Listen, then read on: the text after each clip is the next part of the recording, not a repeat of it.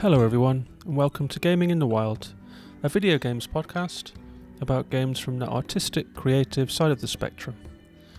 My name's John, I'm your host. I'm a, a journalist based out in Reykjavik, Iceland. We're now on the 12th episode, and a question that I get a lot is how come the, the games that we cover um, skip around so much? So, I've covered games that have come out between I think 2006 and 2020 um, they often skip between systems, skip between generations, skip between decades. Um, the short answer is that the last console that I owned was probably the PS2 before the current generation. The last game that I remember, I was trying to think about it today. The last game that I remember buying was Shadow of the Colossus. So that's that's quite a while ago. Um, and I as I've said before, I sold all my consoles when I was just getting rid of my entire house basically. I had a probably seven or eight console collection, sold it all to along with the rest of my life when I moved out here to Iceland in uh, 2013. And then I didn't really pick up a game in a serious way outside of, you know, the odd mobile game or the odd session at someone's house or whatever until late 2019 when I got a Switch picked up Breath of the Wild, had some time on my hands all of a sudden, and just went head first into into Breath of the Wild in a big way.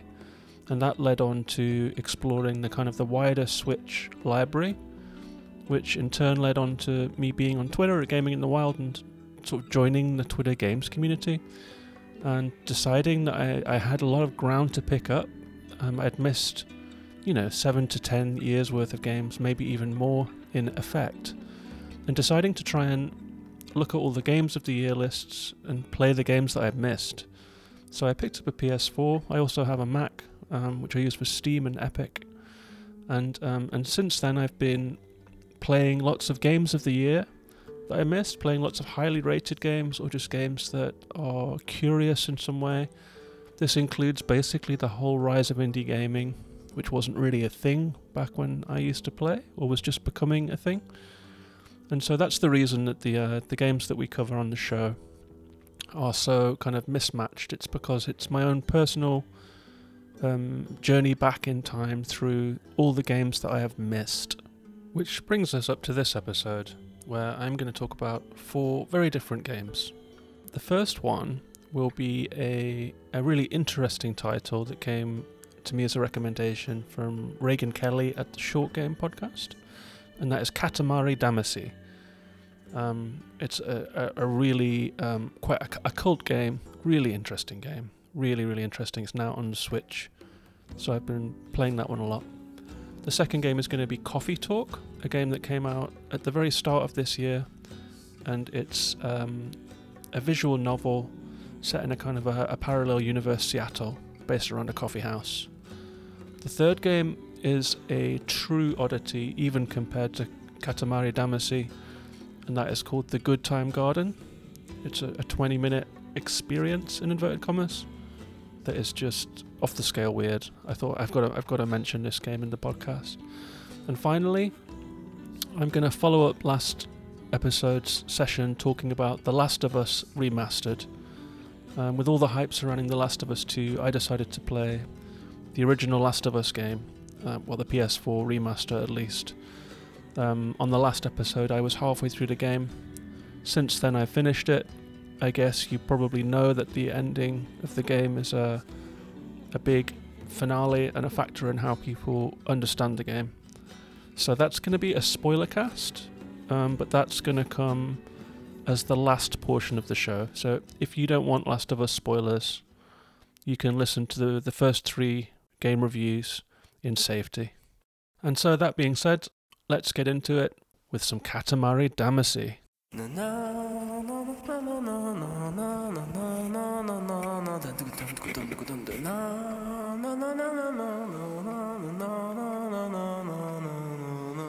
Now, Katamari Damacy is a bit of a, a cult uh, title. It first came out in 2004 for the PlayStation 2, um, and then was re-released in 2018 as Katamari Damacy Reroll on the Nintendo Switch. But in the time in between, there have been 14 Katamari games on all kinds of platforms. It's been on the PS3, the PSP, Xbox, PS Vita, iOS and Android. Um, and it finally comes to the Switch with this remaster of the original game. Um, it's described as a, a puzzle action game um, by the designers, but that doesn't really do it justice. It's a very strange game in which um, a cosmic king uh, destroys the universe whilst drunk, apart from Earth, and sends down his five centimeter sun to the planet Earth with the task of rolling up huge balls of objects um, and then bringing them up to space because they can then be turned into uh, the stars to, to rejuvenate the cosmos. Um, the story makes very little sense, um, but what what this um, amounts to is that you have these psychedelic kind of intro sequences where a kind of a, a Ming the Merciless cartoon king with a rainbow tongue uh, who plays guitar um, and is surrounded by dancing ducks and elephants and pandas and all kinds of surreal day glow cartoon imagery um, ushers you down to earth where you find yourself in a kind of a, a cartoonish cell shaded sort of quite crude looking um, 3d environment you have a ball in front of you and you roll the ball around the play area it's sticky ball. It's kind of a sort of magical sticky ball. At first, you can only pick up small things like a drawing pin or a, a safety pin or a little pencil tip or a pencil sharpener.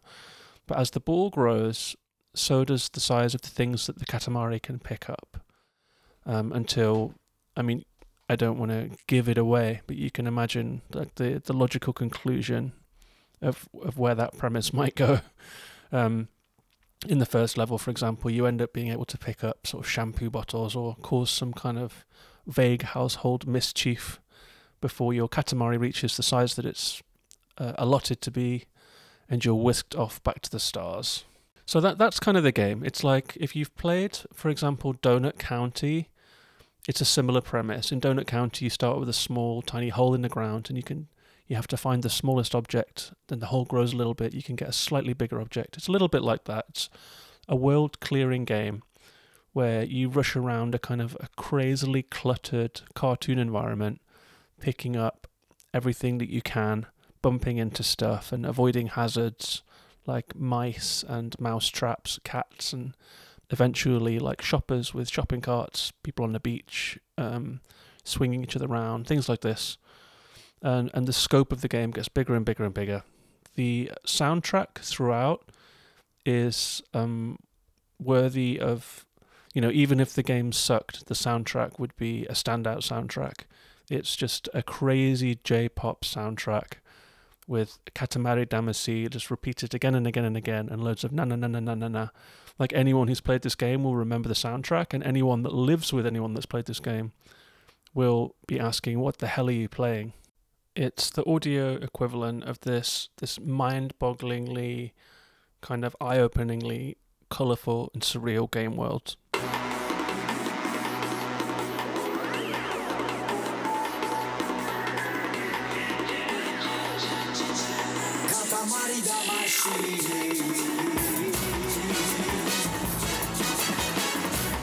I, I can honestly say that every time I fire this game up, it lifts my mood. It's like the the equivalent of like a, a gaming double espresso shot, audiovisual spectacle of fun.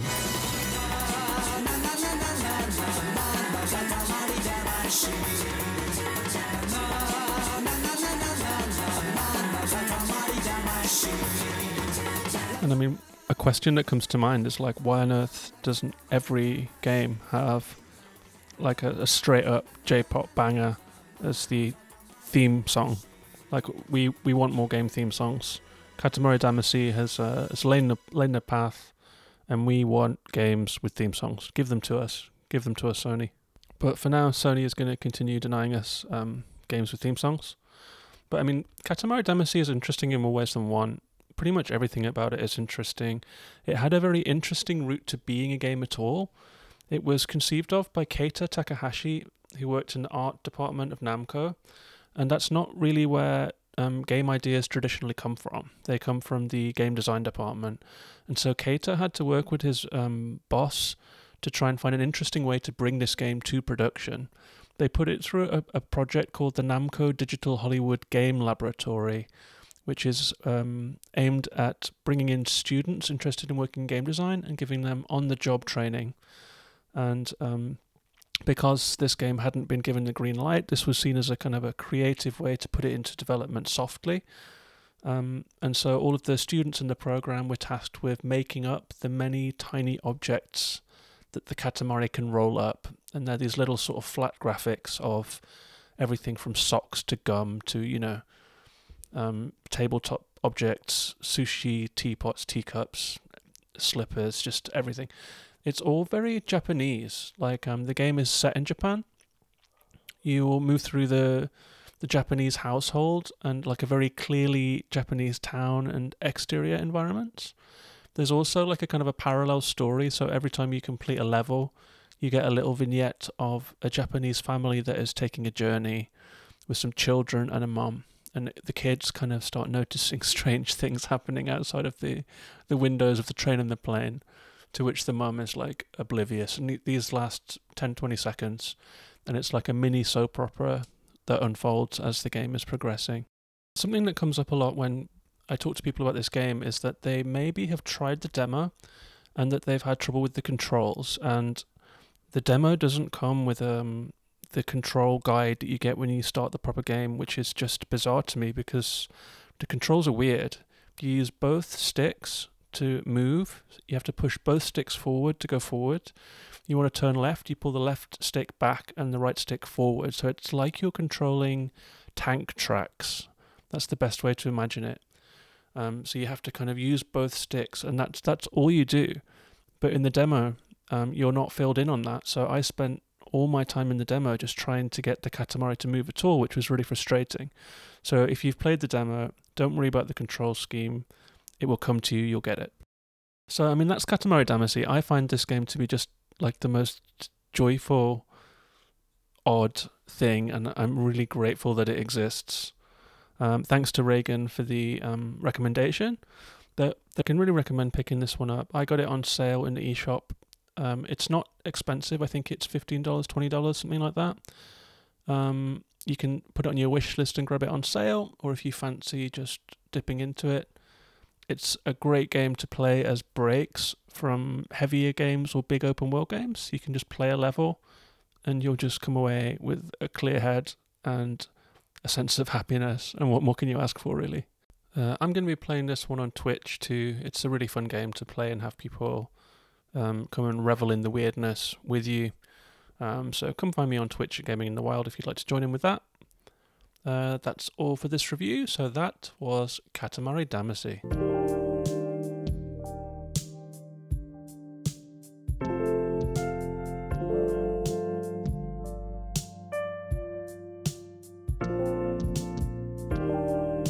And from a game that feels like a kind of a caffeine injection straight into the brain to a game that is actually very, very calm, but which is literally about making coffee.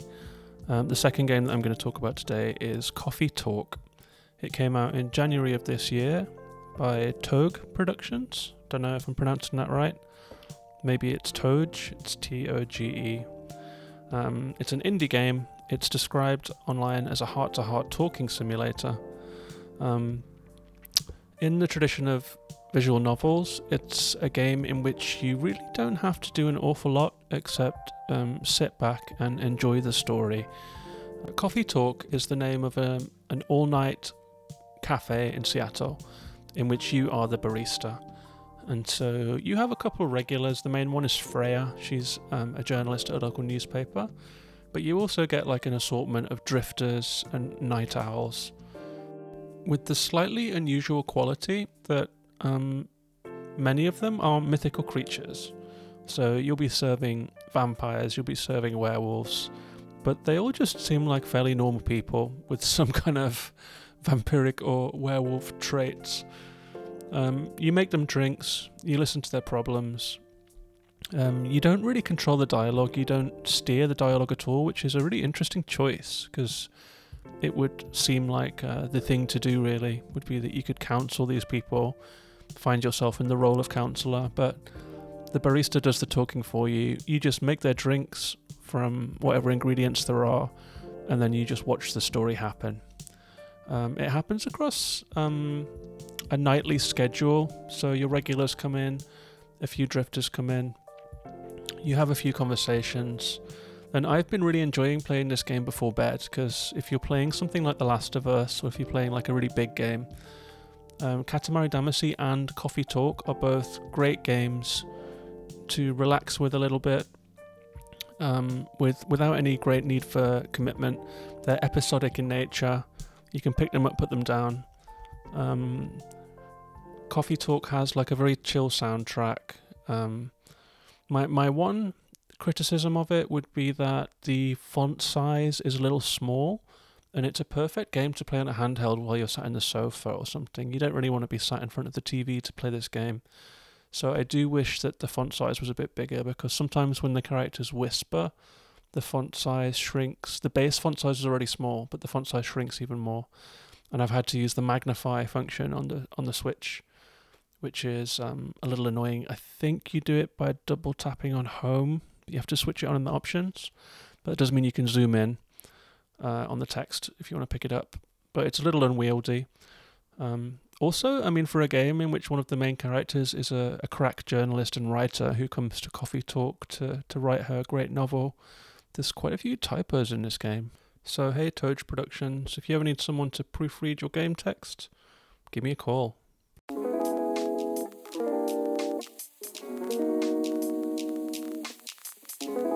I loved Coffee Talk. Um, I'm still playing it. I've decided not to binge it. I'm going to play it one night at a time.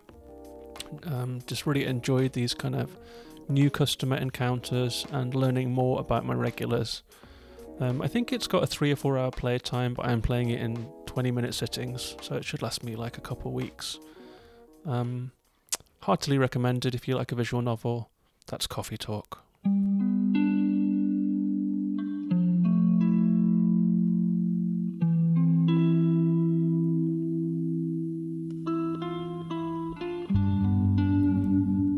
Next game that I'm going to talk about today is called The Good Time Garden. It was released in December of 2019 by a studio called Coal Supper. It's the debut game of that studio, um, which is James Carbutt and Will Todd. They described their game as a surreal experimental experience, and the Steam text reads Explore a throbbing pink world full of strange naked creatures to gather food for your friend. Um, so at the start of this game, it has a pink, fleshy kind of palette. Um, you are just a strange little creature that is born out of the trunk of a kind of an elephant creature, and you go wandering through like a very short uh, four-part game area.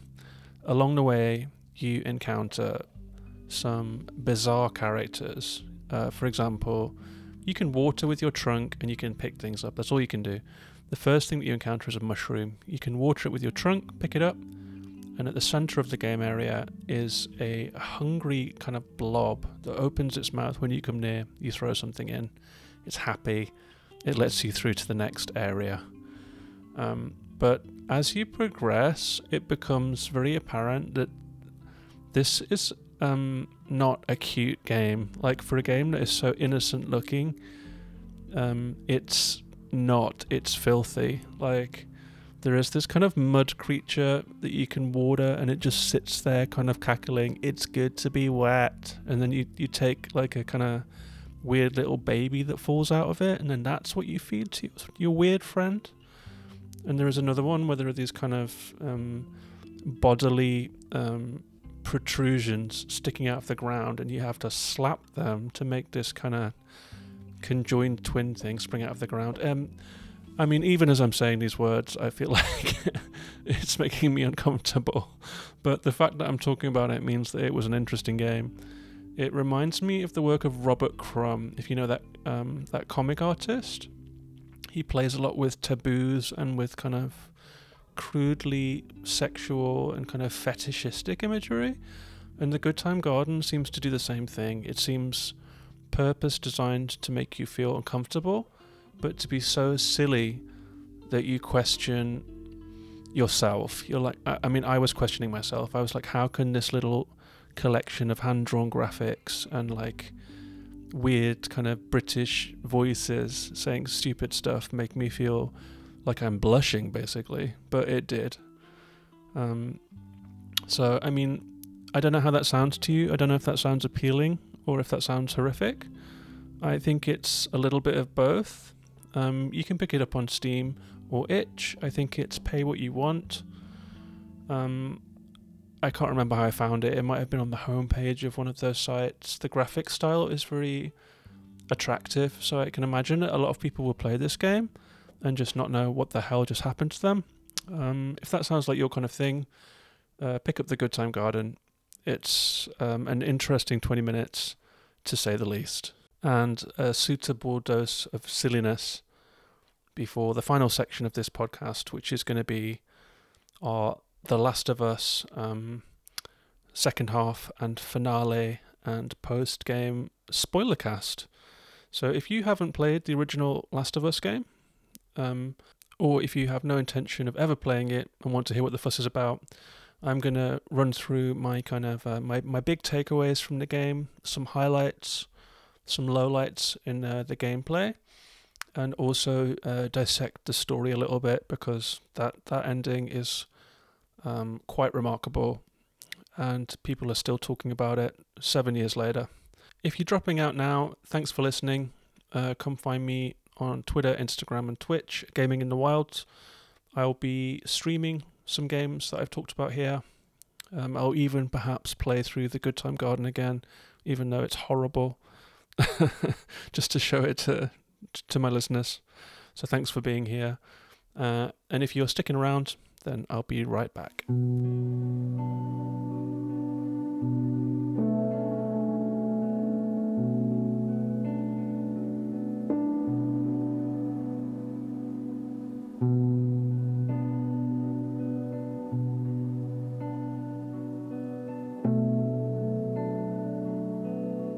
Okay, so I'll start by saying I've never come in to cover a game with as many notes as I have for this one. It's a lot to unpack. Um, in the last episode, I had played up until um, you first leave the city and you get out into the wilderness. You go to Bill's town, and then you finally get to Tommy's compound. Um, and the game takes on a slightly different complexion after that. So it, it, was a good breaking point. It was about the halfway point in the game. Um, and I thought I would start with just a few highlights from the game because I can completely see why it has the classic status that it has. It feels like a, a benchmark for narrative design. Um, the way that the story is told is kind of spectacular. The voice acting is spectacular and the pacing of the game and the world design are all just superlative. Um, so the thing that I enjoyed most about the game, I think, was the feeling of being on a constant journey. Um, it's like you never go back to the same place twice.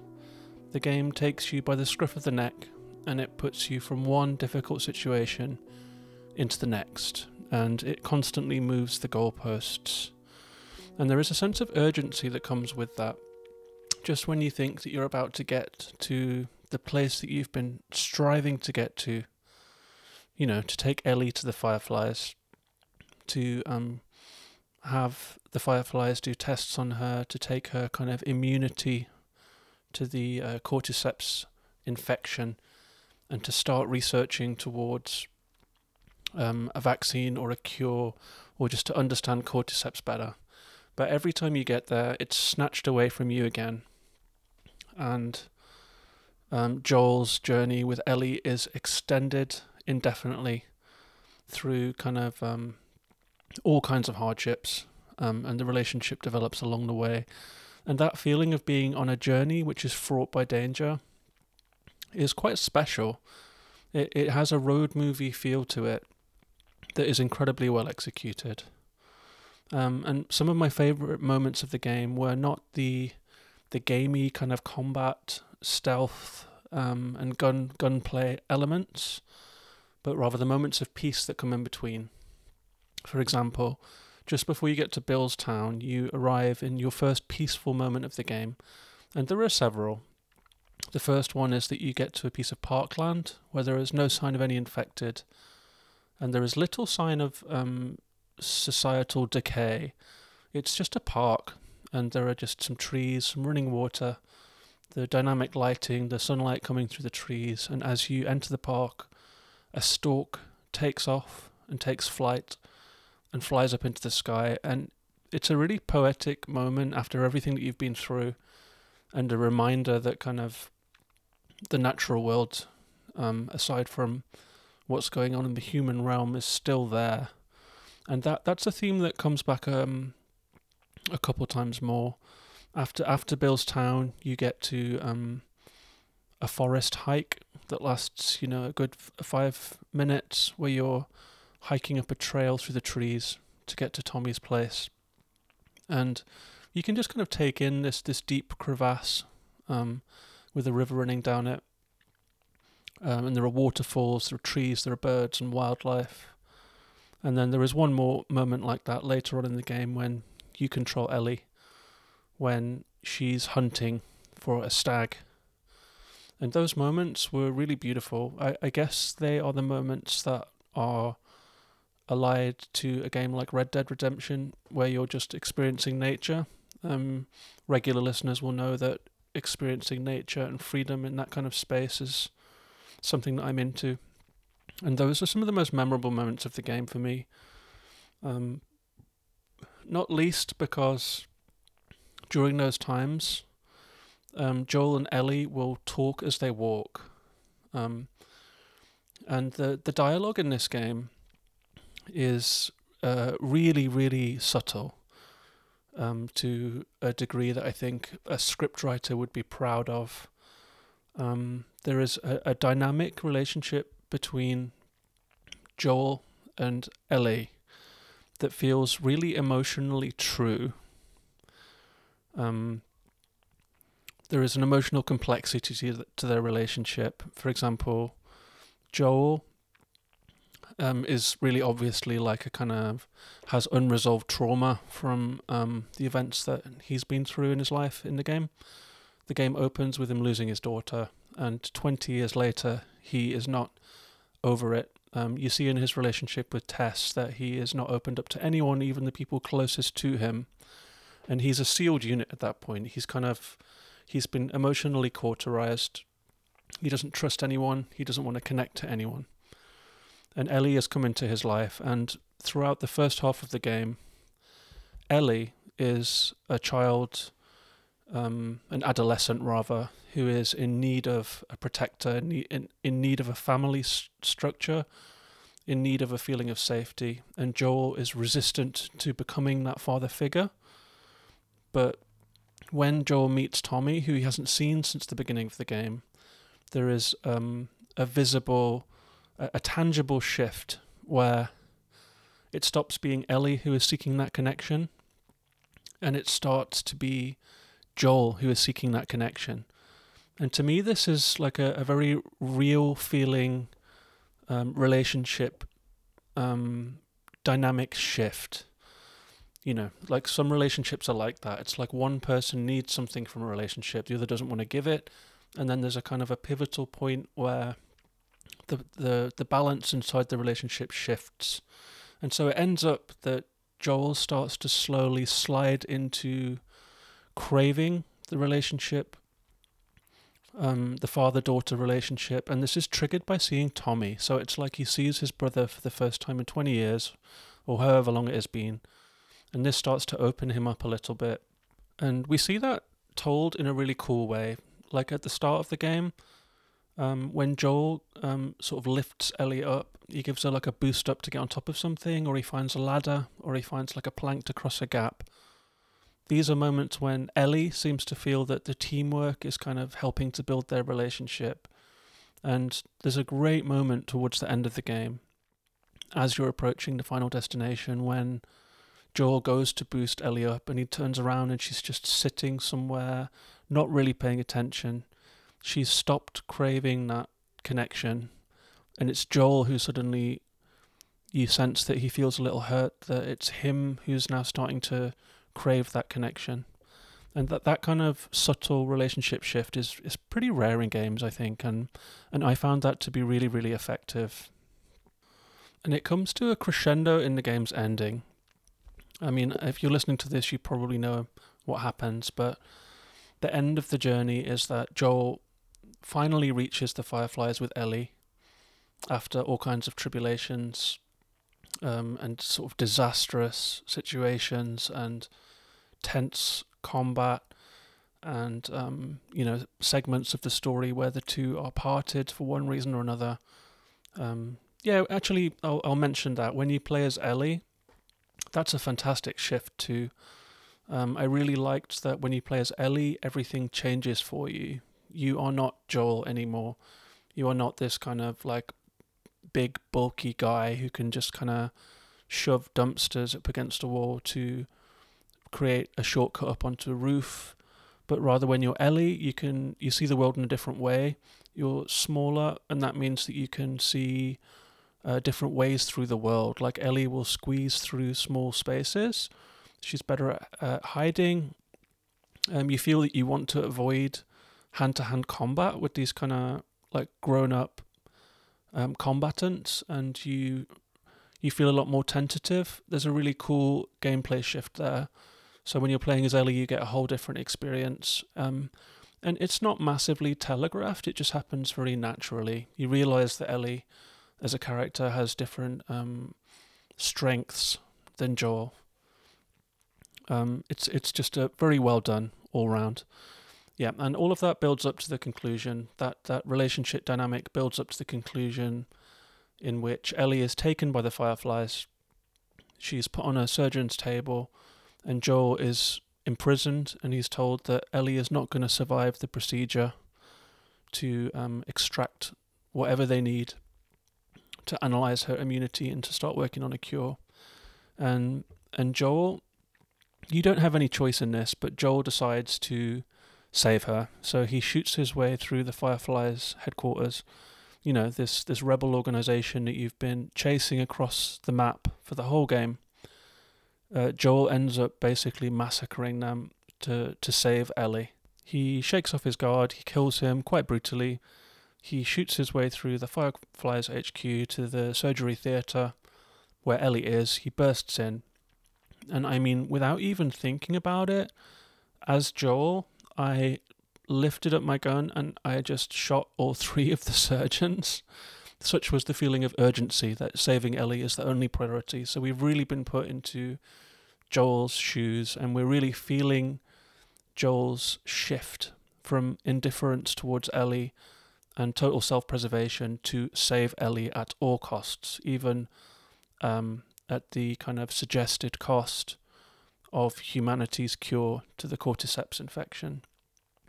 Um, and then the final scene, Joel lies to Ellie. He tells her that the Fireflies were um, working with several different immune people, that no cure had been found, that she wasn't special, she wasn't helpful. And then she calls him out on it. She says, Is everything that you told me true? Um, he looks at her straight in the eye and he says, I swear. And then she just looks at him with a long pause and says, Okay. And then the credits roll. And this, I mean, my first instinct when um, the credits rolled was that the kind of ground had fallen out from under the story in, in quite a spectacular way. My my first read was not that wow Joel's like um grown into being a father figure. He's grown into being like to caring again. My first thought was Joel has just gaslighted Ellie. He's lied to Ellie. He's robbed Ellie of her choice.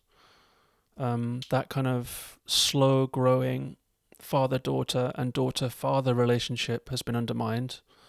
Uh, Joel's promise to Tess, um, as she sacrifices herself for the mission, has been undermined. He's broken all of the promises that he was keeping throughout this whole game.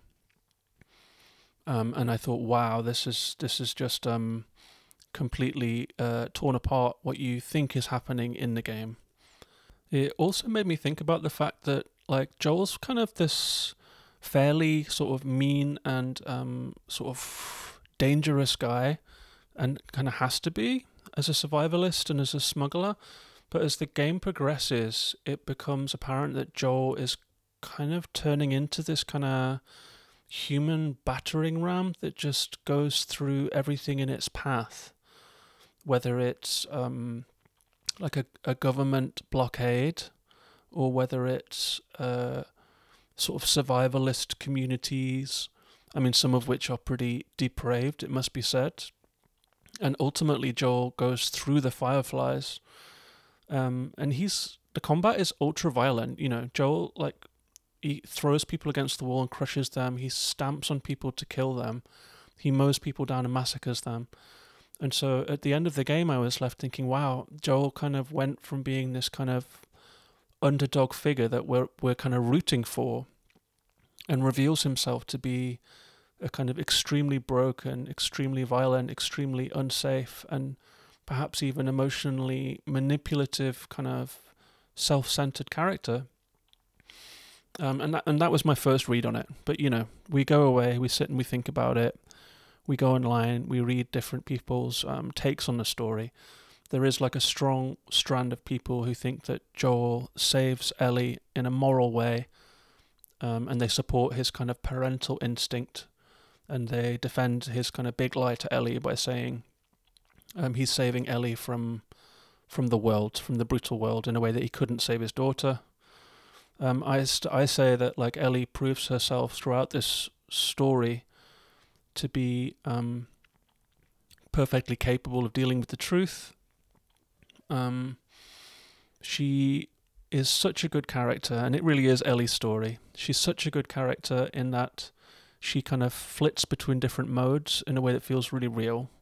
She's like clearly mature beyond her years in a really unfortunate way, um, but she is still an adolescent girl, and so she flits between sort of stabbing someone because she has to, or learning how to use a rifle to help Joel get through um, a difficult combat encounter, um, to learning how to whistle, which is a, a really kind of human moments in the game when Ellie is just trying to, to learn how to whistle, and when she eventually does, you know, this is like a kind of a, a really good trick because you're seeing Ellie grow um, from being a child into being an adult in these really subtle ways. Um, and so I was left thinking that, you know, Ellie deserves the truth. Ellie can handle the truth. Ellie can make her own choices. And even if Joel thinks he's being a guardian, he's actually stealing her agency away from her. He's cosseting her and he wants to play happy families. But, I mean, I went onto some message boards and chatted to some people about this story. It's the kind of story that you have to talk about afterwards. You know, it's like if you see a, a difficult, controversial movie, you need to pass it with people, you need to have conversations about it. And The Last of Us is like that. It's the kind of thing that you have to talk about. And here we are, seven years after, and like the people that I've talked to still aren't sure where they come down on this game and on this conclusion. And so my my final takeaway from The Last of Us is that it's an effective ending. Like um, everyone wants to lionize or to condemn Joel, but the question of whether he should have saved Ellie or have sacrificed Ellie to potentially save humanity is philosophical rather than moral, and there isn't an easy outcome for it. You know, there's lots of details surrounding it too the fact that Ellie is unconscious and can't make the choice herself, the fact that the the Fireflies are revealed to be a kind of a radicalizing group that picks people, picks kids up basically, and kind of radicalizes them into soldiers. There are all kinds of questions that go hand in hand with this conclusion. It's super effective. It's uh, a quandary where we come down on it. It's incredibly well done even if it's not a tidy package that we maybe have become used to from Hollywood Story. It's a fantastic ending to a game. Um, I, I gave the game like a, a straight 10 out of 10. I affirm its classic status, even if the years haven't been entirely kind to the, the combat and puzzle mechanics and the movement and so forth.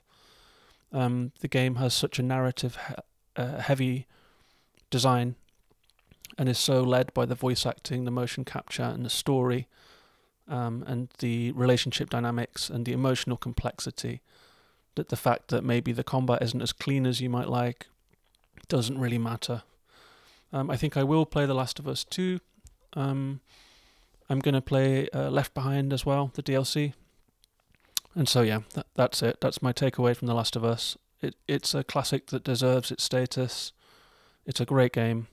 It's an emotionally complex game. And mine isn't a take that anyone was asking for, but it's um, helpful to me at least to talk this out. So I hope that you enjoyed listening to it. Um,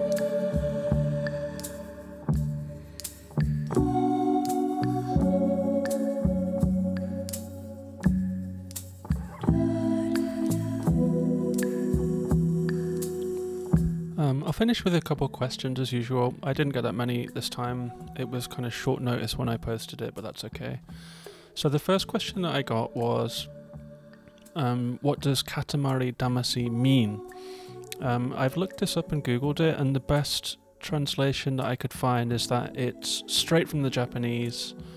Katamari means a clump or a clod, and Damacy means a spirit. So the literal translation would be clump spirit. Um, I'm not sure if taken from the Japanese there's like a better way to say that. Maybe it's like a, a play on words or a joke of some kind, but the clump spirit, the katamari is like the uh, the clump, and as for the spirit, hmm, not sure exactly. Maybe it's to do with the kind of uh, Taoist belief that objects have spirits, and so as you roll around, you're picking things up and you're creating a large spirit, which can then be used to refuel the stars. Um, the second question that I got was from Lord Shmup, uh, who said, I've heard that there are issues with the controls in Katamari Damacy. What are your thoughts on that? Um, it's definitely tricky to get the hang of at first. Like this kind of tank controls. I don't know how better to describe it than tank controls. So it's like you're controlling a left and a right, and you have to use both sticks to do it. It's not slick, it's not instinct- instinctive. Um, it does take a little getting used to, but once it clicks in your mind, um, it's it's doable. It's doable, and the game is so colourful and vibrant and fun with that kind of hyper hyper soundtrack and you know that crazy palette that as you're playing it, you're not really thinking about frustration with the controls, you're just having a great time. Like, it's not precise. You can't be precise in the game. You just have to roll around like a crazy person, and that's what the game is. So, I mean, if you've played the demo, I say disregard that experience. I played the demo too, and I thought the controls were horrible, but once you've done the tutorial, which for some reason wasn't included in the, in the demo, really bizarre decision, um, you'll get the hang of it um, I love that game. Um, I just adore Katamari Damacy. It's completely bizarre and brilliant. Um, the final question comes from, let me see, it's from Lore Together, L O R E, at Lore Together. It's a podcast uh, run by a couple. Uh, they say Safi is convinced that Katamari soundtrack is one of the best for any video game ever. Mystic is not quite as impressed. Um, Safi and Mystic are the hosts of that Lore Together podcast, which looks into the law behind games. Um, I'm on Safi's side with this one. I mean, the soundtrack is. I mean, I, I think I was listening to that kind of stuff in my 20s when I was kind of, you know, exploring J pop. I think, like any self respecting indie kid, has a kind of a left field J pop phase. And um, Katamari Damacy is music that is not dissimilar to what I was listening to at that time. Um, it's it's really special. The whole game is really special. I really enjoyed the story of how it was made. I think um, for a special game like that, having a crazy development story where it's just kind of a passion project that somehow reaches critical mass, much like a Katamari, and is born into the world as a, a rolling ball of craziness, is, is just very welcome. Okay, so that's the episode. Um, we are at the 45 minute mark. I think that makes it the longest podcast that we've done. That's because The Last of Us is. Uh, it's just a lot to unpack. I'm going to take a big break before the, the sequel. Um, but in the meantime, I'll be streaming a couple games that I've talked about today at twitch.tv slash gaming in the wild. I'll be talking about these games at twitter.com slash gaming in the wild. I have an Instagram too where I post uh, little videos and chats and stories. Um, I love talking to people that have um, listened to the podcast. I love getting feedback and comments from you all and just talking about games online. You know, it's fun. Um, so thanks for listening. I hope to see you out there in the streams. I'll have another episode for you next week. Um, stay safe out there, everyone. Bye bye.